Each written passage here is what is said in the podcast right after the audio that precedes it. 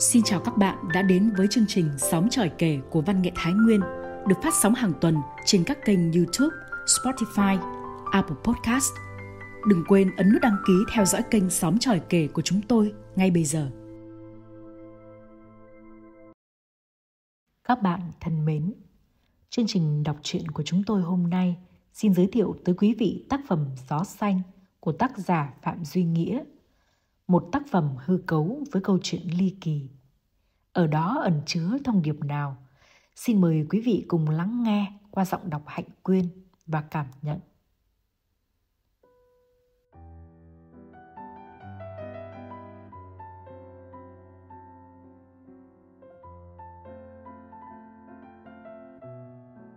Nhà tôi ở trong thung lũng. Nhiều năm trước, khi tôi còn là một cô gái nhỏ, vùng tôi ở được chứng kiến một sự lạ thường. Hôm ấy là một ngày hè. Vào lúc hoàng hôn, có tiếng ù ù vọng lại từ phía chân trời. Không ai rõ là tiếng gì. Trời vẫn trong xanh, lơ thơ vài cụm mây bông. Khi âm thanh lạ ấy tràn qua đồng cỏ ven hồ để về đến dãy đồi dẫn vào xóm tôi, mọi người nhận ra tiếng gió và những tiếng kêu thét nổi lên. Ai nấy đều kinh hãi. Gió gì mà lại có màu? Một màu xanh lam đẹp không thể tưởng tượng nổi. Trong chốc lát, nó nhuộm biếc mấy trái đồi khô cằn, rồi ào ạt vết màu lên những dặm cây, mái nhà. Đi tới đâu, gió hiện rõ hình thù tới đó. Vừa đổ màu một cách hoang phí khắp núi đồi thung lũng vừa phát ra những tiếng ngân rất mỏng như khi ta búng vào một chiếc lọ pha lê. Lúc đó, tôi đang đứng ở hiên nhà. Chùm chuông gió reo lên lanh lành và cánh cửa sổ cũ kỹ bằng gỗ rẻ mở ra đóng lại liên hồi. Nhìn thấy gió cuồn cuộn thấp vào, tôi hoảng hốt đánh rơi cái gầu múc nước. Gió trườn qua tôi mỏng tang, xanh biếc thoảng trong gió một mùi thơm rất nhẹ, sâu kín như mùi của loài hoa dại trên núi chín năm mới nở một lần. Đêm ấy dần các sóng đổ cả xa đường, cảnh đẹp đến mức không ai ngủ nổi. Suốt đêm, gió thổi một màu xanh huyền ảo vào vườn tược, chuồng trại, biến mọi thứ nhách nhác, sập sệ thành chốn thiên đường. Trăng lên, to tròn và trắng bệch, mắc trên ngọn cây dạ huyền. Màu nguyệt bạch của trăng càng làm ma mị hơn màu xanh của gió. Cho đến sáng, một hương thơm kỳ lạ vẫn quấn quyện trong khắp các khu vườn, khe lũng, lẫn trong hương thôn dã của đất cùng trăm thứ mùi ngan ngát của muôn hoa. Một cuộc họp bất thường bàn về gió lạ được triệu tập tại ủy ban xã ngay trong ngày hôm sau. Những người từng trải và có học trong vùng được mời đến. Tuy pháp phòng lo sợ một tai họa ghê gớm nào đó sẽ tới, ai cũng thừa nhận gió đẹp đến mê hoặc, lại có mùi thơm, một thứ hương lạ không giống hương của bất cứ loài cỏ cây nào mọc trong thung lũng. Có thể nó đến từ một nơi rất xa trên trái đất đi qua một thảo nguyên nhiều hoa lạ và mang theo đến đây cả mùi hoa này. Ông giáo già được kính trọng vì là người duy nhất trong vùng sở hữu một chiếc phong cầm cũ xích cùng tủ sách mối mọt ố vàng phỏng đoán. Giả thiết này được nhiều người chấp nhận. Ông giáo mỉm cười mãn nguyện. Tôi cho rằng đây là một thứ gió cổ còn sót lại ở châu Âu thế kỷ 17. Nó thổi suốt từ đó đến nay và giờ mới tới Việt Nam. Trên đường đi nó bị vướng quẩn ở đâu đó, có thể là dãy Hy Mã Lạp Sơn nên đổi hướng và đến chậm thế này. Ý tưởng vĩ đại của ông giáo đã vượt ngưỡng mong đợi của mọi người. Lão này đọc nhiều nên ngộ chữ. Ai đó nói vậy. Chả có cái thứ gió nào thổi suốt từ thế kỷ 17 đến giờ. Ông giáo trừng hừng, xẹp xuống như một con rán đất. Cuộc họp kéo dài tới lúc gian nhà quánh đặc vì khói thuốc lào. Đứng nấp sau cánh cửa nghe trộm, lũ trai gái trẻ chúng tôi cũng bồn chồn ai cũng tỏ ra mình khôn ngoan hơn người khác nhưng điều bí ẩn nhất vì sao gió có màu xanh thì từ thông minh đến ngu đần không cái đầu nào giải mã nổi. Chủ tịch xã ra chiều tư lự, mặt nhầu nhĩ như quả chám khô.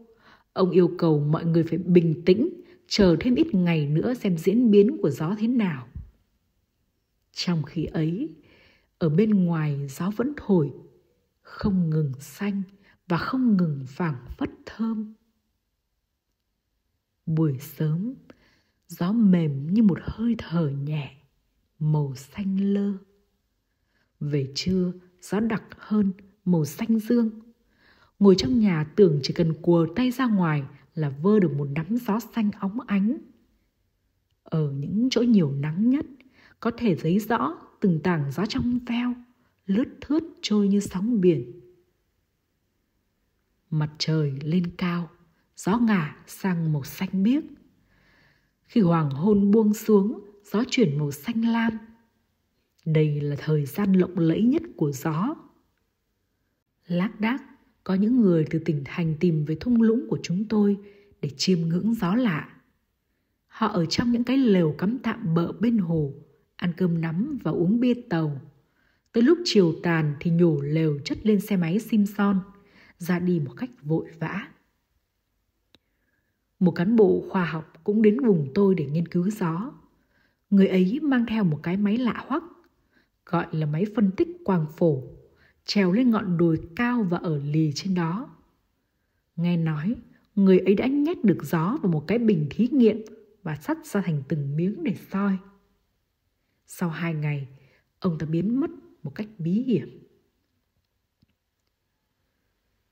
Chủ tịch xã càng thêm tư lự Ông cử người đi sang những vùng bên kia hồ nước mênh mông để hỏi xem gió lạ đến từ phương nào. Những con thuyền lẻ loi ra đi rồi trở về. Họ nói rằng ở những vùng lân cận không hề xuất hiện loại gió này. Có gia đình đánh cá, thấy nó hun hút thổi qua mặt hồ, nhưng xuất phát từ đâu không ai biết. Gió xanh thổi trong vùng đồi lũng của chúng tôi suốt mùa hè năm ấy. Sau những ngày lo âu sợ hãi, mọi người dần tin đây là thứ gió vô hại, hiền lành. Trong vùng không ai chết cả. Gia súc vẫn nhờn như gặm cỏ trong thung lũng, cá quẫy trên hồ, hoa mạc thì long lanh trắng khắp đồi và búp cọ vẫn vươn dài như kiếm nhọn giữa rừng xanh. Chỉ có một điều huyền bí ai cũng cảm thấy mà không ai lý giải nổi là trong gió có một cái gì đó khiến người ta xốn sang, náo nức, lạ thường. Giữa cái thời điện đóm truyền hình chẳng có, đêm nào cũng chỉ là phép cộng nhàm tè của trăng nhạt và tiếng chó cắn xuông. Cuộc sống ở vùng tôi đột nhiên biến thành ngày hội. Từ sáng đến chiều, gió xanh chan chứa khắp đồng bãi núi đồi, đẹp đến trêu ngươi, và khi ánh tà rụt rẻ buông dân các xóm hối hả lùa bò lùa xê về chuồng. Thồ củi thồ mang về kho. Nhà nào cũng muốn ăn bữa tối đạm bạc cho nhanh để dành giang đón một bữa tiệc hấp dẫn hơn. Bữa tiệc mắt.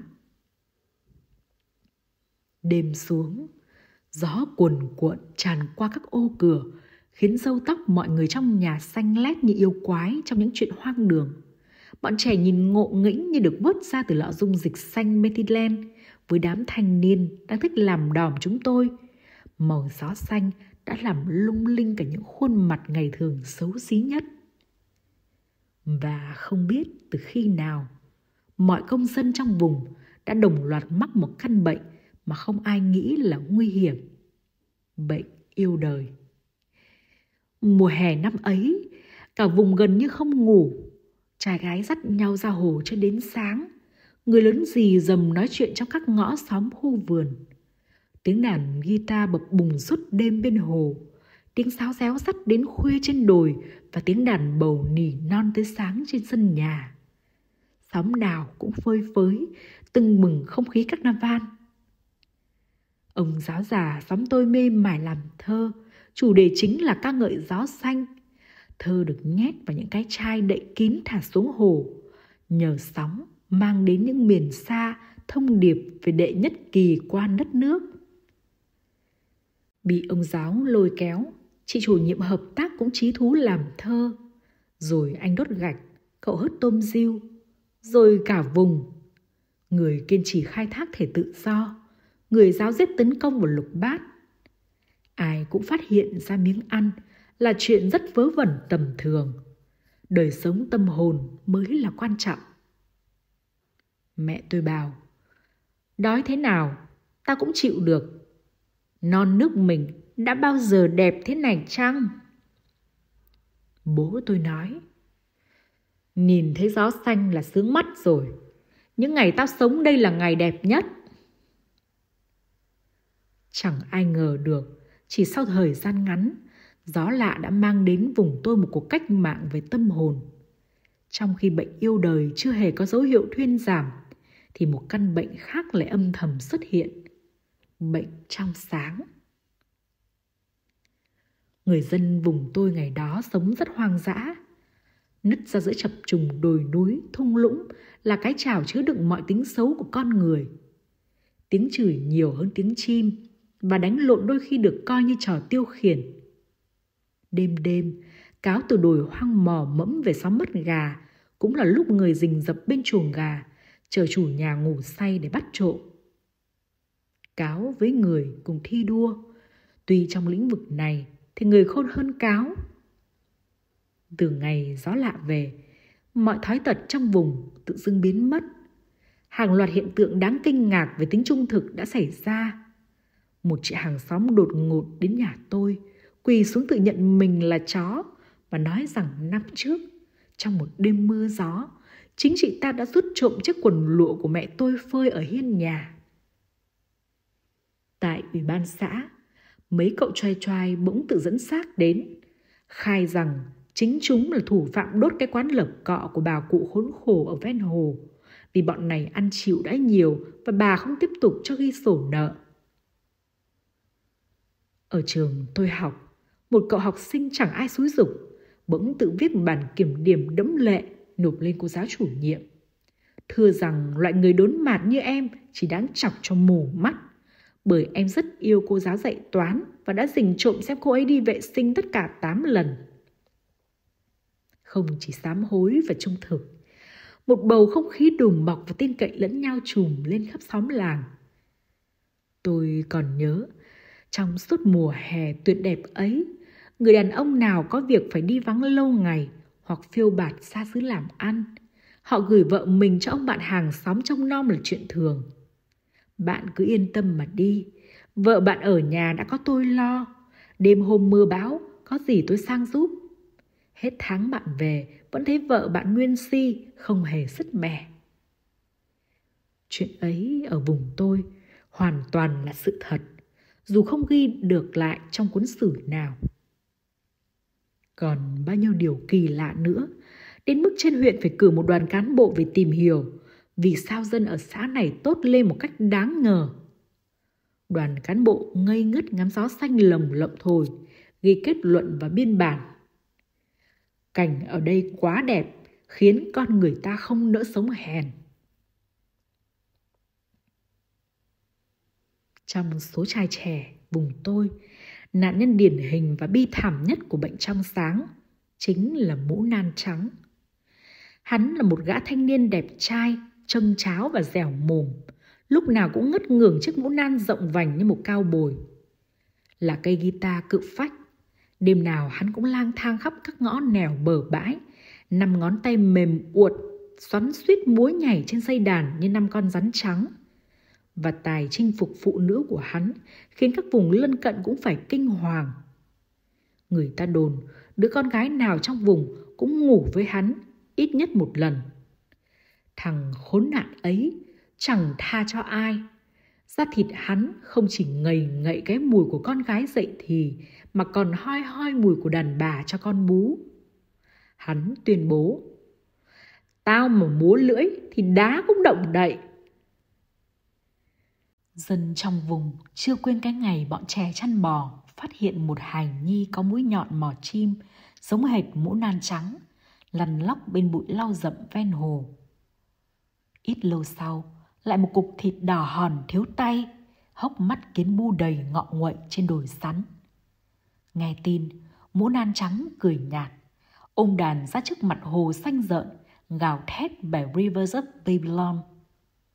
Ngày ấy, hắn đang sùng mộ Bobby Farrell, chàng vũ công da màu nhảy nhót như khỉ trong nhóm nhạc Bonnie M. Với những ca khúc rộn vang đến mọi xó xỉnh nông thôn miền Bắc một thời.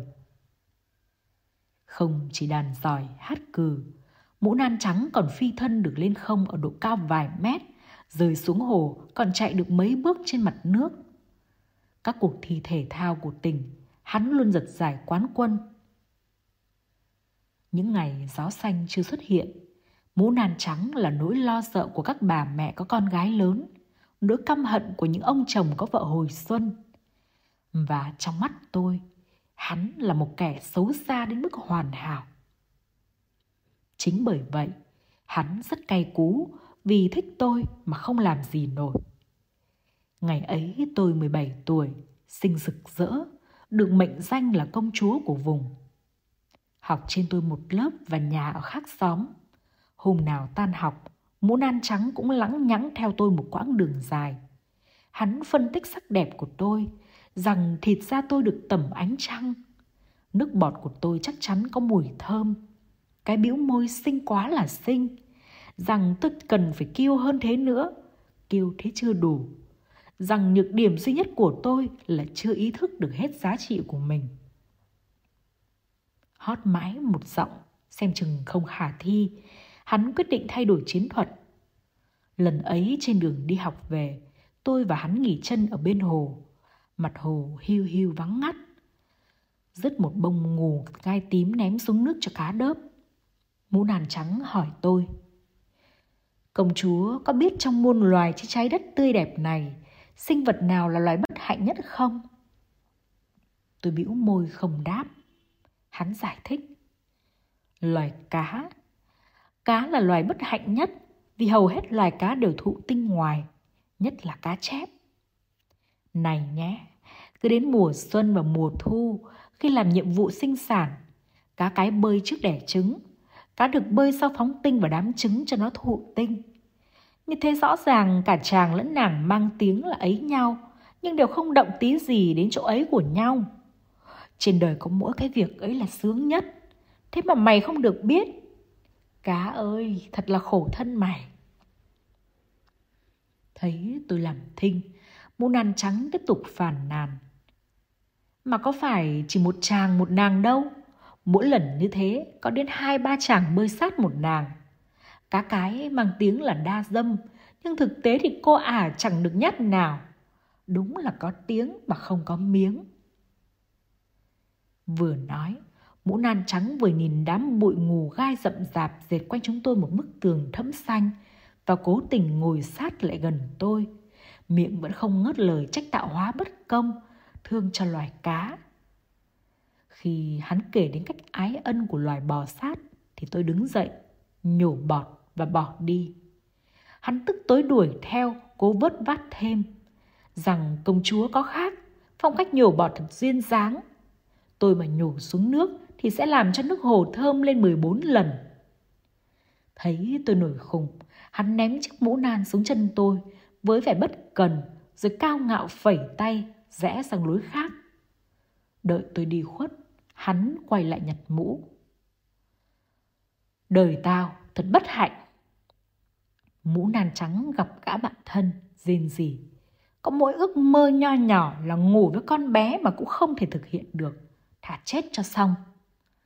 Trời ơi số tao, sao mà khổ thế này? Nước mắt ròng ròng, mũ nan trắng định nhảy xuống hồ Gã kinh ngăn lại, lấy rẻ rách lau mặt cho bạn và an ủi rằng cậu bất hạnh thật. Nhưng trên đời không có việc gì là không có cách giải quyết. Trên núi có cây sầm bì tuyệt lắm, khả năng kích gợi ghê gớm. Uống nước lá cây ấy thì đàn bà đoan chính nhất cũng nhảy lên trồm trồm. Tuyết cú mèo, mũ nàn trắng ôm chầm lấy bạn hớn hở. Đối với tao, mày lúc nào cũng là thằng bạn trí tình nhất.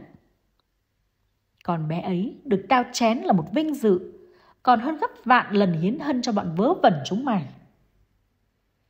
Nhưng ngẫm nghĩ một hồi, hắn lắc đầu. Không được, bậc cao thủ như tao, không thèm làm cái trò hèn ấy. Tao sẽ tự tìm cách khác. Nhìn thấy mũ nan trắng, bò cái còn phải rung động nữa là người. Chuyện này đến tai tôi, mấy bạn gái thân cùng lớp lo lắng. Hôm nào tan học cũng cử một hai đứa đi kèm công chúa, sợ tôi bị hiếp dọc đường. Bẵng đi một thời gian, không thấy mũ nan trắng bám theo, chúng tôi càng vấp phỏng Nhất định hắn có âm mưu gì. Một hôm vào lúc chiều tàn, tôi có việc phải đi một mình qua đồng cỏ ven hồ. Tới chân một quả đồi lau sậy um tùm, chợt thấy mũ nan trắng từ đâu ào ra như một con vượn. Hắn đứng trước mặt tôi, tay vò chiếc mũ nan, vẻ băn khoăn tội nghiệp. Đôi mắt buồn như có xương. Tôi đã làm cho đằng ấy lo lắng. Thật tệ, cả vùng này ai cũng tốt, riêng tớ lạc loài. Từ nay tớ sẽ làm người, quyết không làm dê dại chó hoang nữa. Đằng ấy hãy tin ở tớ. Hắn đưa tay, gạt sợi cỏ khô, bám lên trên người. Cử chỉ đầy thương mến, tôi lùi lại. Gần đây, tôi thấy mình thay đổi rất nhiều. Cứ như là được thay máu ấy. Lạ lắm. Nhìn đằng ấy tôi vẫn thích. Nhưng chỉ như nhìn một bức tranh vậy. Tôi không còn ham muốn gì cả. Cũng chẳng hiểu tại sao. Rồi hắn đi. Lùi thủi xa dần chìm trong màn sương u tịch. Từ buổi ấy, mũ nan trắng gần như vắng bóng trong các đám đông. Ông chú họ của hắn theo đoàn đi đào đá quý, nhờ hắn đỡ đần cô vợ trẻ ở nhà. Hắn giúp chị ta say lúa bổ cùi và như lời kể của đám bạn, hắn làm quần quật như một tên nô lệ da đen. Các gia đình có con gái lớn ở vùng tôi thở phào nhẹ nhõm. Đêm, nhà nào cũng mở toang cửa, đón gió từ hồ thổi về. Nhưng một ngày kia lại xảy ra chuyện. Mũ nàn trắng cưỡng hiếp chính người thím trẻ của mình. Buổi trưa hôm ấy, hắn và thím cùng giã gạo ở hiên nhà. Đứng trên cần cối, người thím hụt chân suýt ngã. Hắn đứng đằng sau đỡ thím, luống cuống thế nào làm tụt chiếc váy hoa cà của chị ta run rẩy trước thịt da, không kìm nổi mình, hắn vật ngửa thím ngay trong lòng cối. Sự việc này được thằng Câm ở nhà bên chứng kiến và thuật lại chi tiết với mọi người bằng động tác. Chẳng ai ngạc nhiên. Từ xưa có lời đồn rằng trên đỉnh ngọn núi cao nhất vùng tôi có một giếng nước tự nhiên trong lòng đá. Ai soi mặt xuống đó vào lúc chính ngọ sẽ thấy được kiếp trước của mình Mũ nan trắng đã leo núi hai ngày đến nơi hiểm trở này, nhìn xuống mặt giếng đen ngòm và thấy một con dê đực. Chẳng ai quên được tiếng kêu thảm thiết của hắn khi chạy lao từ trên núi xuống. Nỗi ám ảnh mình là dê làm hắn hóa dại mấy ngày. Đêm là tỉnh giấc, hắn cũng hốt hoảng chạy quanh nhà. Có người khuyên hắn tích cực ăn rau răm và uống sữa đậu nành để giảm chất dê trong người. Nhưng càng ăn, hắn càng bốc lên hừng hực. Đã là dê thì không thể chung sống với người được. Cả vùng kết luận. Sau sự kiện cối giã gạo, mũ nan trắng bị chúng bạn đồng loạt tẩy chay. Và một đêm trăng, trai gái trẻ tụ tập ngồi chơi ở đầu xóm. Chợt thấy mũ nan trắng vác cây đàn đi tới. Hắn nói rằng trên ngọn đồi cao gần hồ có một tảng đá tự dưng phát sáng dù chúng tôi cùng đến xem. Cả lũ hối hả đi, quên hắn là người đang bị cộng đồng khinh bỉ. Đến đỉnh đồi, mũ nan trắng cười nhạt. Chẳng có tảng đá nào phát sáng cả. Tôi lừa các bạn lên đây là để được hát cho các bạn nghe. Xin đừng nhẫn tâm từ chối. Tôi biết ai cũng căm ghét tôi, muốn nhổ vào mặt tôi. Mà tôi thì chỉ muốn được hát ca cùng các bạn làm lành với các bạn. Các bạn thấy đấy, trăng sáng, gió xanh, nước hồ cũng rất xanh và tôi thì đang rất yêu đời. Chúng tôi im lặng, chứ ai nghe hắn nói cái giọng này bao giờ. Rồi hắn ngồi xuống bên gốc một cây thông, bắt đầu chơi đàn và hát những bài lạ lùng, ca ngợi một miền đất nào xa xôi lắm. Những bài ấy hắn chưa từng hát với chúng tôi.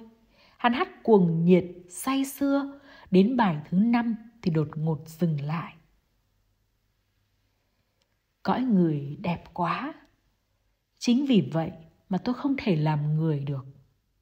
Tôi sinh ra chỉ làm bẩn cho đời. Tạm biệt các bạn. Tạm biệt kiếp người. Tôi về với kiếp trước của tôi, một con dê đực. Chưa dứt lời, hắn đã vụt dậy, chiếc đàn guitar bay vút lên cao. Nó chưa kịp rơi xuống ven đồi để vỡ tan tành, thì mũ nan trắng cũng văng mình như một tia chớp trên không trung xanh ngát ánh trăng. Ở độ cao quá ngọn cây thông và rơi xuống cắm phập vào một cái cọc đen xì trên sườn dốc. Cái cọc ấy đã được vót nhọn và chôn tại đó từ bao giờ. Cú rơi quá khéo và vết đâm ngọt xuyên suốt mũ nan trắng theo chiều dọc từ háng lên. Xác hắn cứng đơ trên cọc như một que kem, máu nhuộm đỏ lừ thân gỗ. Chúng tôi đứng lặng, cúi đầu. Năm con gái, chín con trai, tổng cộng 14 người cả thầy. Dưới đồi, mặt hồ cuộn sóng xanh ngời. Trên đồi, hoa mạc thi ướp trong trăng, trắng long lanh như tuyết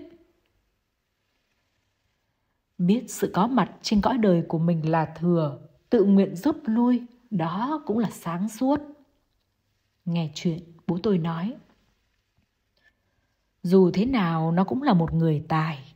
Người tài thì biết chọn cho mình một cái chết tài hoa chết đẹp. Ông giáo nói trai gái cả vùng đưa tang hắn như tiễn một vĩ nhân. Với chúng tôi những người trẻ cái chết để bảo toàn sự trong sáng của cộng đồng ấy còn ám ảnh suốt một thời gian dài. Sang thu, gió xanh bỗng nhạt màu dần và khi đông về nó trở thành trong suốt không màu. Cảnh vật vùng tôi tẻ nhạt như cũ, giống khuôn mặt mộc đã gột hết phấn son của cô gái cuối mùa nhan sắc. Hay rừng cây thắm tươi chút kiệt lá, còn trơ lại những thân cảnh khô xác tiêu điều nhiều người ngẩn ngơ buồn. Trong giấc mộng hằng đêm của họ, màu xanh lam vẫn dạo rực tràn về. Bọn trẻ xem chừng nuối tiếc nhất. Ở trường học, chúng cố tình phết màu lam thật đậm lên các bức tranh tả thiên nhiên. Gái đẹp bao giờ cũng đoạt mệnh. Bố tôi nói. Mẹ tôi im lặng, tựa cửa nhìn xa như đợi một ngày gió lạ trở về. Và nó trở về thật. Hôm ấy, cũng vào lúc chiều tàn, một ngày nắng ấm đầu xuân, từ phía hồ có tiếng lục bục như tiếng cơm sôi hay tiếng rít điếu ục của người hút thuốc lào. Gió xanh thổi về, từ từ, chậm rãi, như một người khách quen không cần vội vã. Nhiều người từ thung lũng chạy ra đón gió. Ai đó viết vội lên chiếc bảng tin ở ngã ba đầu xóm một dòng khẩu hiệu – ông giáo cao hứng chào mừng gió lạ bằng chiếc kéo phong cầm. Chỉ có một người thở ơ trước sự trở về của gió. Đó là thằng Câm, kẻ đã vô tình dẫn đến cái chết của mũ nan trắng. Nhặt chiếc nón mê bị gió thổi lật, nó cười nhạt, lặng lẽ đi vào một hẻm đồi. Sự luân hồi của gió lần này mang một khuôn mặt khác không lộng lẫy và choáng ngợp như trước, mà bí ẩn và sang trọng hơn trong cung trầm lạnh của màu xanh cô ban. Và đêm, gió ngả sang màu xanh na phi. Bóng tối pha sắc lam chảy đẫm trên những đồi hoa mạc thi trắng muốt. Từ trên cao nhìn xuống, thung lũng biến thành trào khói xanh. Dân các xóm lại đổ ra đường, sống với đám đông nhiều hơn ở nhà. Việc đình đám hội hè được coi trọng – chẳng ai trí thú làm ăn. Trai gái ra hồ múa nhảy suốt đêm, ngây ngất trong màu xanh xa xỉ. Ông giáo già lại tiếp tục làm thơ. Lần này không nhét vào chai thả xuống hồ mà viết lên lá cây và phân phát trong các cuộc họp.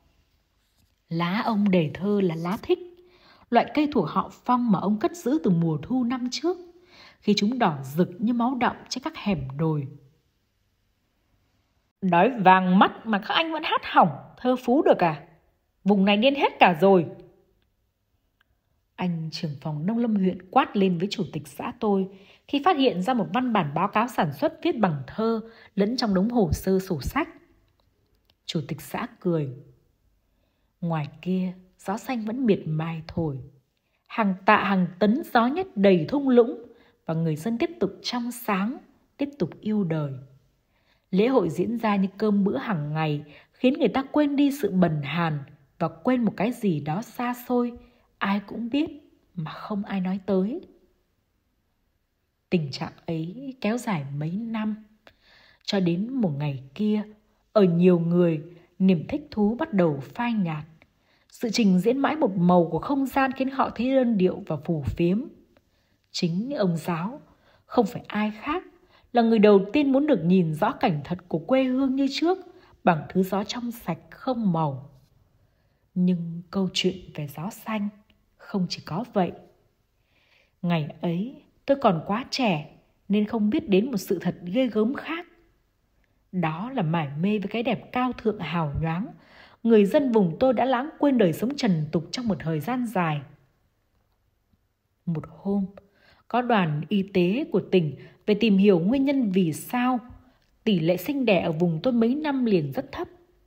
Người chết vẫn đều đặn, mà người sống không được bổ sung thêm. Trai gái đến tuổi không chịu cưới xin, lang bạt với nhau cả đêm vẫn không hề trưởng hoang như trước. Các bác sĩ tiến hành khám phụ khoa hàng loạt phụ nữ ở độ tuổi sinh nở. Nơi khám là trạm y tế nghèo nàn sập sệ ở chân đồi. Căn phòng của trạm không đủ chứa, người ta phải dựng thêm mấy cái lều lộc cọ quanh đó. Kết quả khám khiến mọi người sừng sốt. Hầu hết phụ nữ có âm đạo khô kiệt, buồng trứng teo. Qua gần gũi trò chuyện, họ tiết lộ suốt mấy năm họ sống bằng sự trong trẻo tinh thần. Người chồng bỏ trống việc gối chăn, bản thân họ cũng không thiết tha gì cả. Ông bác sĩ trưởng đoàn bước ra khỏi trạm, lặng lẽ quay mặt về phía đồi. Ông khóc.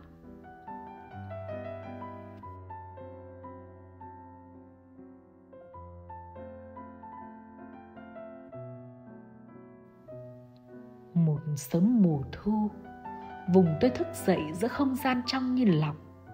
Gió xanh đã biến mất như chưa từng có bao giờ. Cuộc sống trong vùng dần trở lại bình thường. Như sau cơn mê, tất cả lại mải miết với làm lụng, ái ân, chửa đẻ. Và đó đây trong thung lũng đỏ thắm màu lá thích, lại cất lên tiếng khóc của công dân mới chào đời. Tốt xấu nhộn nhạo đan cài, người ta không vì nhau một chiều như trước nữa. Nhưng sự sống cũng vì thế mà sinh động hơn. Cái gì dù đẹp đến mấy mà trái với quy luật tự nhiên, trước sau cũng tự rút lui hoặc bị đào thải. Ông giáo nói vậy. Thằng câm, sau nhiều năm lặng im nhà hạt thóc trong bồ, một sớm kia cũng bật ra những lời như vậy. Trong giấc mơ của những người già khó ngủ màu xanh lam quá vãng vẫn hiện về, nhưng chẳng còn ai nuối tiếc. Với bọn trẻ sau này, câu chuyện về gió xanh chỉ còn là truyền thuyết, nên trong những giờ tập vẽ ở trường học, chúng không có thói quen chỉ vết lên tranh duy nhất một màu.